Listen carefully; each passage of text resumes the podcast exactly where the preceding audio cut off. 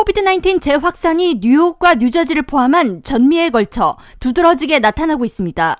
뉴욕시 보건국이 최근 밝힌 코비드-19 확산 상황에 따르면 지난 7월부터 확진자가 꾸준히 증가 추세에 있으며 일주일 평균 감염자 수가 지난 5월 16일 기준 289명에서 8월 14일에는 672명으로 증가했습니다.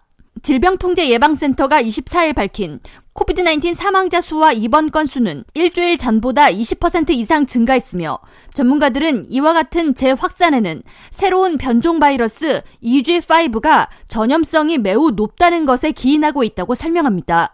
몽클레어 주립대 전염병학 교수 스테파니 실버라 박사는 새로운 변종 바이러스는 미국뿐 아니라 유럽에서도 감염자 급증을 불러일으키고 있다고 전하면서 새 변종 바이러스는 지금까지 변이 바이러스 중 가장 전염성이 높은 것으로 판단된다고 덧붙였습니다.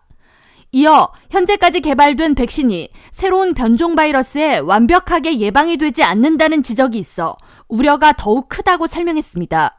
실바라 박사는 추가 확산을 늦추고 취약계층을 바이러스로부터 보호하기 위해 마스크 착용을 다시 의무화하거나 보다 적극적으로 시행해야 한다고 강조했습니다.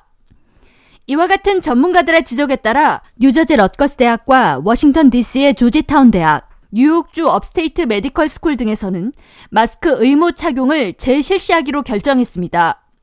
정치 전문 매체 더 힐과 팍스 뉴욕 등 미 주류 언론들에 따르면 럿거스 대학과 조지타운 대학교 등은 최근 실내 수업을 듣는 학생들을 대상으로 마스크 의무 착용을 공지했으며 애틀랜타 모리스 브라운 대학과 LA 카운티 공중보건국 등 마스크 의무 착용 명령을 내리는 기관 및 단체가 더욱 확산하는 움직임을 보이고 있습니다. 실버라 박사는 가을 학기 시작과 함께 학생들이 교실에 모여 수업을 받게 될 경우 코비드 바이러스가 더욱 크게 확산할 위험이 있기 때문에 이와 같은 학교 내 마스크 의무 착용 움직임은 앞으로 뉴욕과 뉴저지뿐 아니라 전미에 걸쳐 더욱 확산할 가능성이 있다고 예측했습니다.